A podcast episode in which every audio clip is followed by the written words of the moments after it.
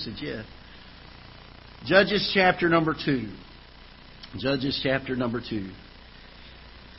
the nation of Israel is God's chosen people. By the way, still is God's chosen people. There are places out there that uh, they, they believe that the Israelites are cut off and that they are no longer God's chosen people. The truth is, God gave them an everlasting covenant, and that God, even though Israel may break their side of covenant, God won't break His.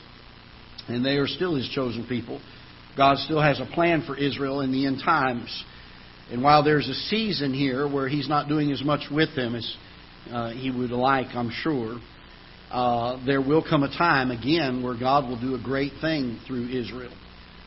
but shortly after their bondage in Egypt, if you remember the story, and Joseph was sold into slavery, and God really used the uh, nation of Egypt to sustain uh, the young nation of Israel as they were going through famine.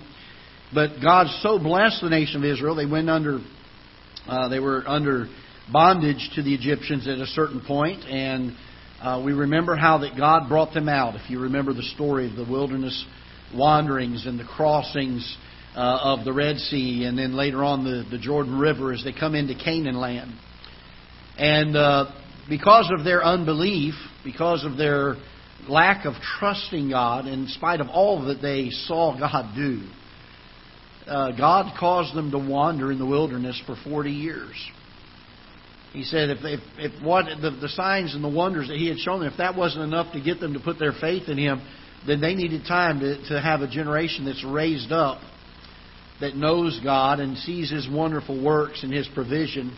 And so for 40 years in the wilderness, as those that were uh, there at the time of uh, the first approach to Canaan and decided that they were uh, too strong and that the, the uh, giants were in the land and as that generation died off and a new generation arose, this generation comes into Canaan uh, with great faith.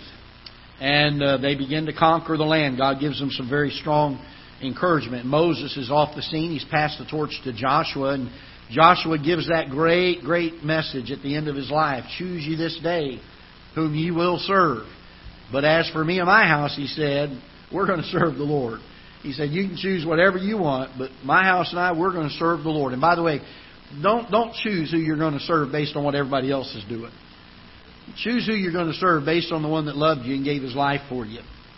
And uh, so Joshua, he gives this great stirring speech, and, and Israel says, Yes, that's what we're going to do. We're going to serve him too. He's going to be our God.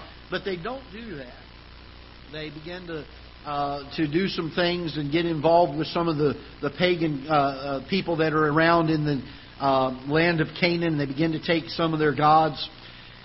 And uh, we'll pick up reading in verse number 34 of chapter 1, just a couple verses before chapter 2. And the Amorites forced the children of Dan into the mountain, for they would not suffer them to come down to the valley, but the Amorites would dwell in Mount Heres and Aijalon and in uh, Shaalbim Yet the hand of the house of Joseph prevailed so that they became tributaries, and the coast of the Amorites was from the going of the uh, Akrabbim uh, from the rock and upward. And so there's the struggle going on here uh, of conquering the land. So this is the setting that we find ourselves in. And the angel of the Lord came up, verse number, chapter number two, came up from Gilgal to Bochim, and said, I made you to go up out of Egypt, and have brought you into the, unto the land which I swear unto your fathers and I said, I will never break my covenant with you. And ye shall make no league with the inhabitants of this land. Ye shall throw down their altars, but ye have not obeyed my voice. Why have ye done this? Wherefore I also said, I will not drive them out from before you, but they shall be as thorns in your sides, and their gods shall be a snare unto you. And it came to pass when the angel of the Lord spake these words unto all the children of Israel, that the people lift up their voice and wept, and they called the name of that place Bochim, and they sacrificed there unto the Lord. And so they, they had begun following after the nations. They weren't driving them out. They had become tributaries to some. And God said, Listen, I made a covenant with you that I would be your God, and you would trust me, and you would drive the inhabitants out of the land. He said, You haven't done these things. And so God said, because of that, I'm going to leave some of these people here, and they're going to be thorns in your sides. I'm not going to drive them utterly out from before you. And so God tells them all this. And I love what is said in verse number 4, don't you?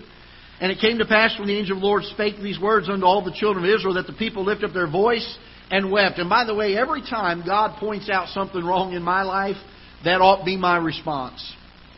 I, I, I've heard people say sometimes before, and, and when we've preached the truth of God's Word, they leave the church and they say, Boy, I was offended today by what, what that was teaching there. But wait a minute. If it's something I'm saying, that's one thing. But if it's something that the Bible is saying, then that's not offensive. That is what we call conviction of the Holy Spirit on our hearts. And when there's conviction of the Holy Spirit on our hearts, there's to be a proper response to that. God is not trying to push us away, God is trying to draw us to Him. And so, what He wants us to do is to lift up our voice and to cry out to Him and to get these things right. And that's exactly what the nation of Israel does here in verse number 4. And they called the name of the place Bochim, and they sacrificed there unto the Lord. And if the story ended there, we would say, Boy, what a great thing has happened here. They got away from the Lord. God pointed it out to them, gave them a little chastening in the process to get their attention, and they come back to God and they sacrifice to Him again. But the story doesn't end there. The Bible says, And when Joshua let the people go, the children of Israel went every man unto his inheritance to possess the land. And the people served the Lord all the days of Joshua and all the days of the elders that outlived Joshua, who had, and I want you to understand this word or underline it if you are in the habit of underlining in your scriptures, who had seen. Do we see that word there? Note that. Who had seen all the great works of the Lord that he did for Israel. And Joshua, the son of Nun, the servant of the Lord, died, being a 110 years old. And they buried him in the border of his inheritance in Timnath in the mount of Ephraim on the north side of the hill Gaash. And also, uh, and all that generation, so the generation of, of Joshua there, all that generation were gathered under their fathers. And there arose another generation after them, which knew not the Lord, nor yet the works which he had done for Israel.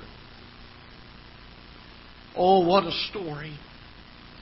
We sit here, we read of God doing a work in Joshua's heart and under his leadership, the nation of Israel, even when they find themselves at fault, respond right and they come back to God and they say, Lord, we want to make sure that these things are right and they sacrifice. The Bible says that as long as that generation was alive, they served the Lord. But when that generation passed off the scene, the Bible says here that there rose a generation after them who knew not the Lord, nor yet the works which he had done for Israel. I think so oftentimes in our life we are so egocentric. We are so consumed with my life. Boy, I tell you, I, I'd love to see great revival happen in my life. I think that that's a wonderful thing. We ought to drive and, and pursue after those things. But where's the desire, where's the burden for me to see the revival that would happen in my son's life?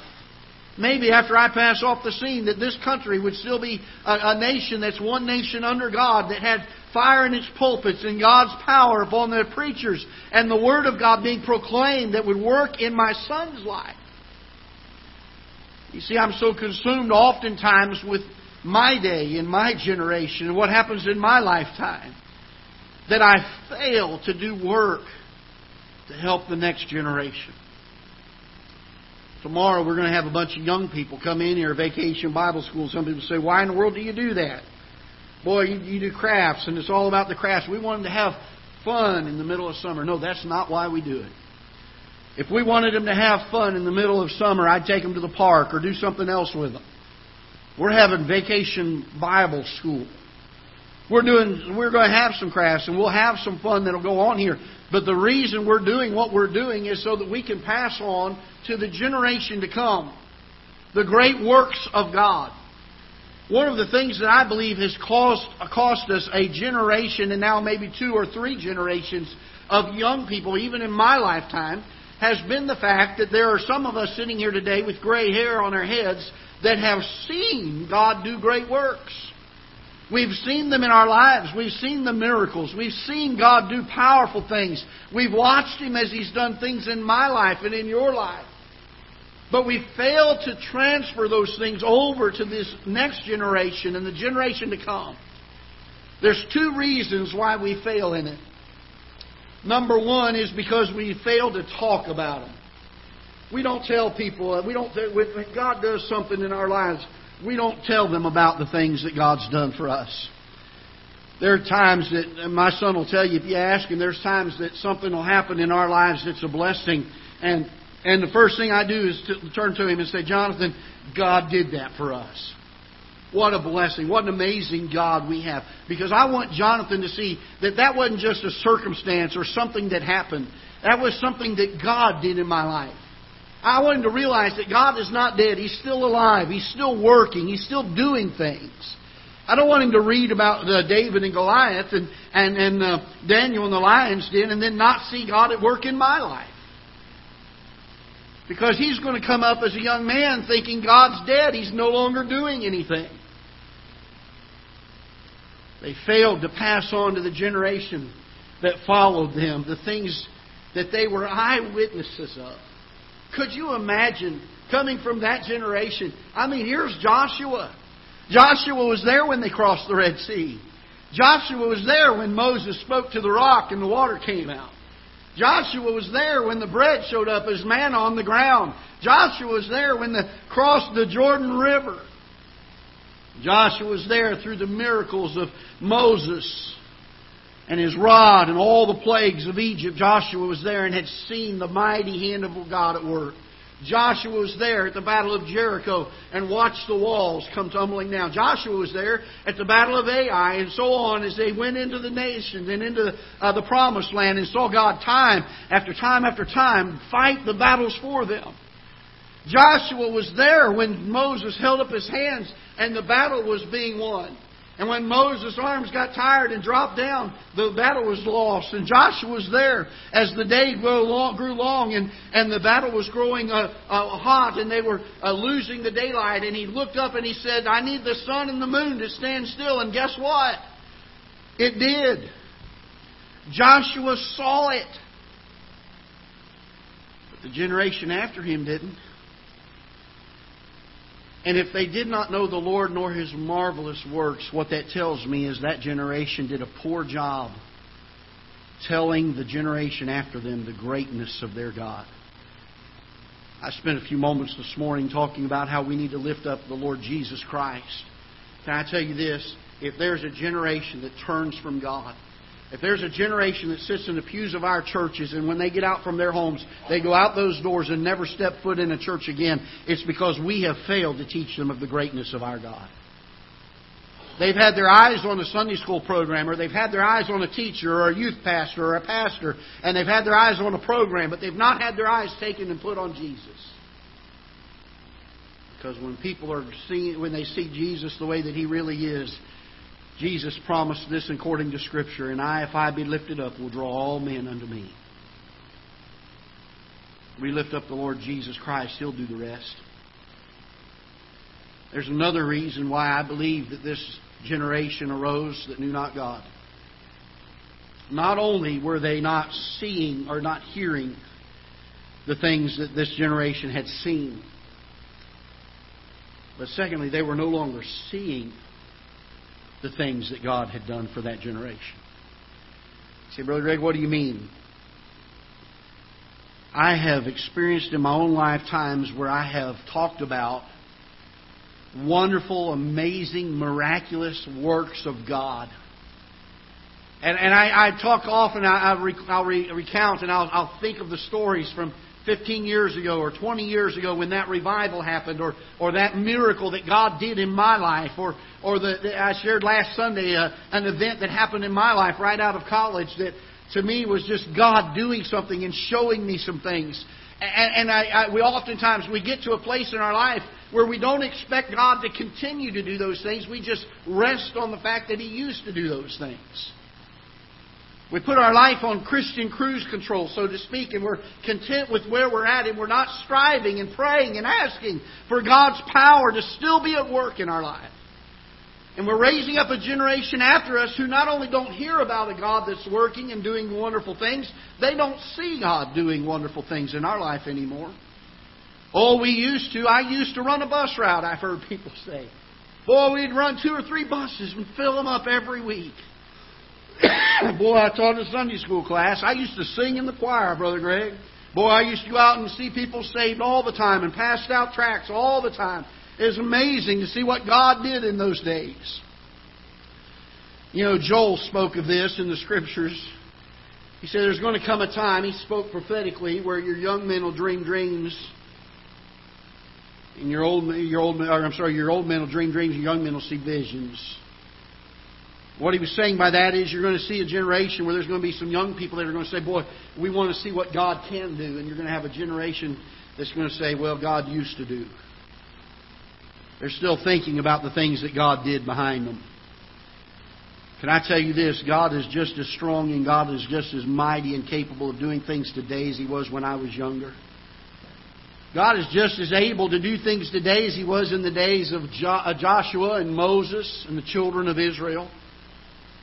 Here we, here we have a group of people that, that we come every week to this church, Ketha Heights Baptist Church, and we sing songs about God's love and God's might and God's power. Victory in Jesus, my Savior forever. We talk about the power of God in salvation and the power of God in helping us live a life that is pleasing to Him. And then we go out the doors and we don't expect God to do anything. We're not trusting Him by faith. We're not launching out and saying, Lord, I want to attempt great things for you, and I want your Holy Spirit to lead and direct in those areas, and I want to see your power at work. To have a hunger and a thirst for God to do things not, not years ago, but I want Him to do them today. I want God to send that revival today. I want God to use me today. Why? Because there's a young man sitting in that booth there that's watching his dad. And he's heard a lot of stories about what God has done in my life. But I want him to see what God is going to do in my life. There's a generation that rose up after them. I mean, we're talking about men of renown in Israel. Judges and leaders and rulers that were godly men that had seen with their own eyes God bring them into the promised land. They saw the miracles. How is it that their young people coming up after them did not know the Lord? They failed to teach them. They failed to show them. Where is the faith of last generation? When Elijah was taken up by God, the whirlwind came and took him up to heaven. His mantle fell, the Bible says. And Elisha, who was his student, his pupil, the one that he was mentoring, took the mantle in his hand and he went to the, the brook and the, the, the river where they had crossed. And he took the cloak of Elijah and he struck the waters with it and said, Where is the Lord God of Elijah? In other words, God, I don't want you to just do something for Elijah. I want you to do it for me. I want there to be your power on my life. And I want it now. I don't want it I don't want it something we talk about, something that we reminisce about, something that we gather in our, our, our fellowships and say, Boy, God used to do some great things in this church. God used to do some great things in my life. I want him to do it today. And I want him to do it in my life. Because I've got a generation that I'm influencing that needs to look at Brother Greg and say, not only did God do something in Greg's life when he was young, but he continued to do it. We've seen them. We've seen God do something. We've heard him talk about these things. And we've seen it with our own eyes. We get to verse number 11. The Bible says, And the children of Israel did evil in the sight of the Lord, and they served Baalim.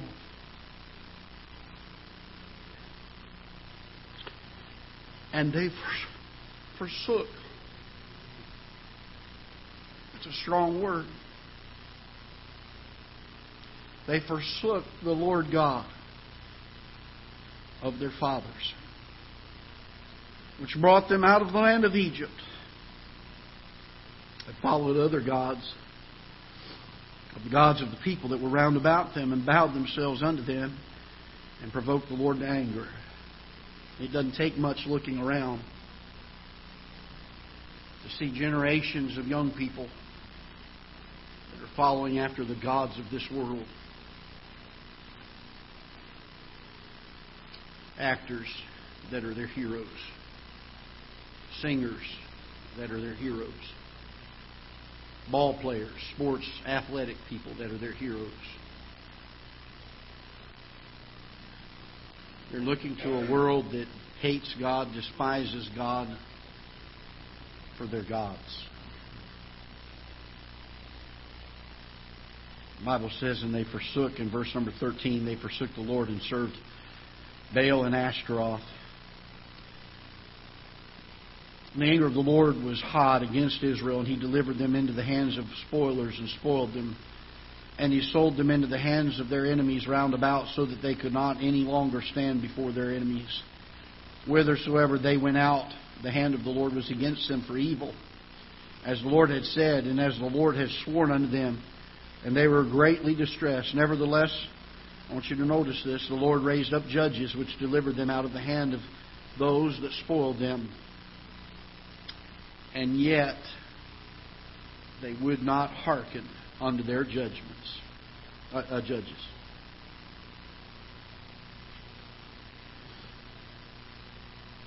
They went whoring after other gods and bowed themselves unto them, turned quickly out of the way which their fathers walked in, obeying the commandments of the Lord, but they did not so. We look at that and we read that passage and we think, well, what a travesty. Here's a generation, the children of probably one of the great generations of Israel. Under great leadership. They'd just come out from under Moses' leadership and Joshua's leadership. Yeah, they'd had their problems, but they had gotten them right and they'd come back to the Lord and they were sacrificing. They were doing what they were supposed to do. A great, great generation. And then comes the generation that forsakes God.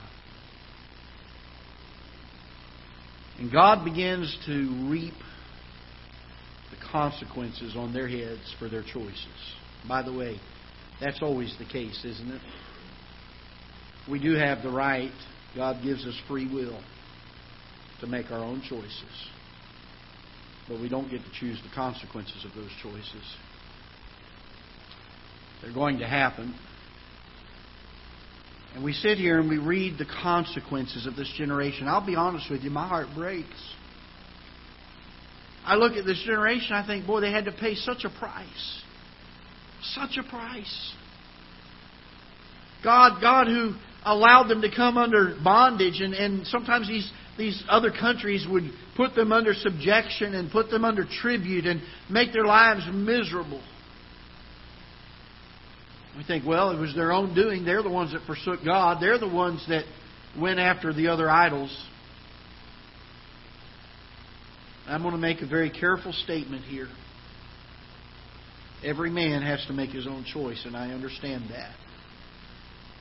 But I put some of the blame of not informing them enough about the right choice on the generation before them. You ever had to try to make a choice and you don't have all the information?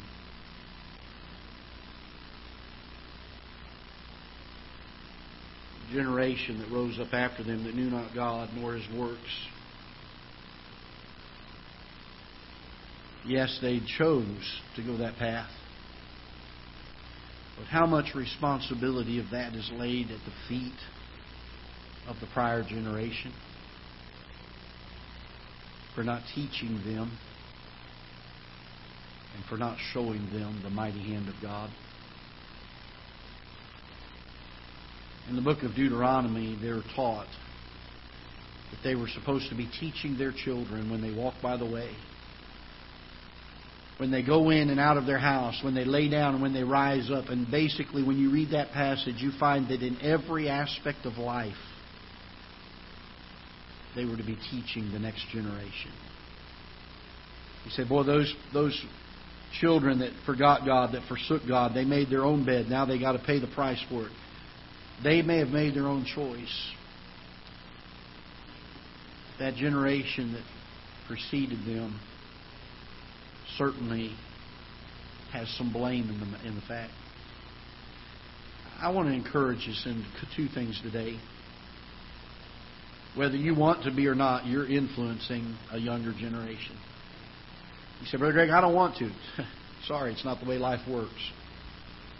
You're influencing a younger generation. Number one, do they hear you talk about all the things that God has done in your life? And then number two, do you show them a life that God is working in? Folks, if we don't, we're going to continue to lose the generations that follow us. We're going to lose them. Brother Greg, well, we have VBS.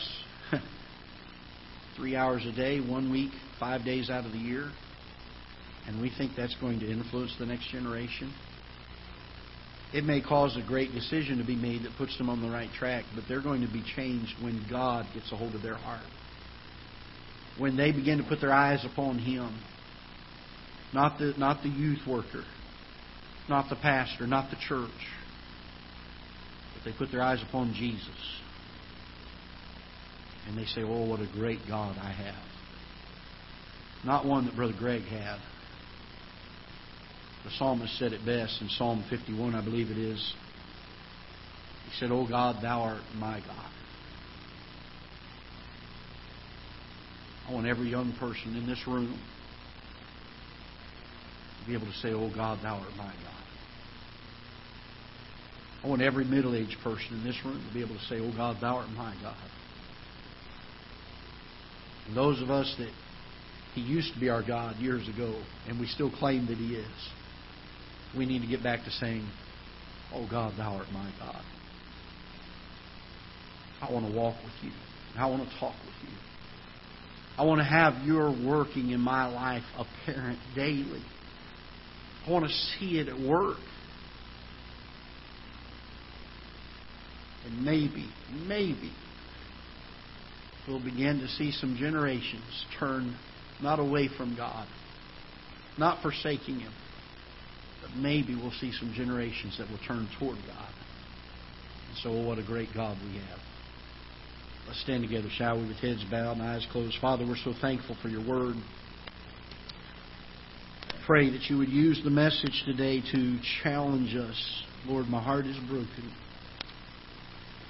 we get an opportunity this week to spend a few hours and influence some young people for the cause of Christ for a few hours. Oh, we'll have some fun with them. We'll have craft time and Bible memory time and game time and lesson time and preaching time. But Lord, more importantly, I pray that this next week, over the next five days, they will look at these workers that are here and say, Boy, God is working in their life. Oh Lord, we're pleading with you. Help us. Help us to seek for your working in my life and in the lives of these folks.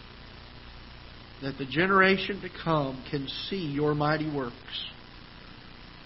They can know them firsthand. And perhaps they would turn their hearts to you. May we be such a generation not to neglect the teaching, not to neglect the walking with you in our lives, that we would strive to press toward the mark. That we would seek for you diligently, that we would ask and yearn for your power and your workings on our lives. And so, Father, bless the message this morning. Use as you would see fit. Lord, if there's someone here today that does not know if they were to die that they would go to heaven, they've never trusted you as their Savior. I pray that you would allow them to come forward in the invitation time and let us take the Bible and show them how they can be saved. For Christians that are here, I pray that you'd help to challenge us and encourage us to not just be content with what you have done in our lives, but that we will be excited about what you are doing in our lives.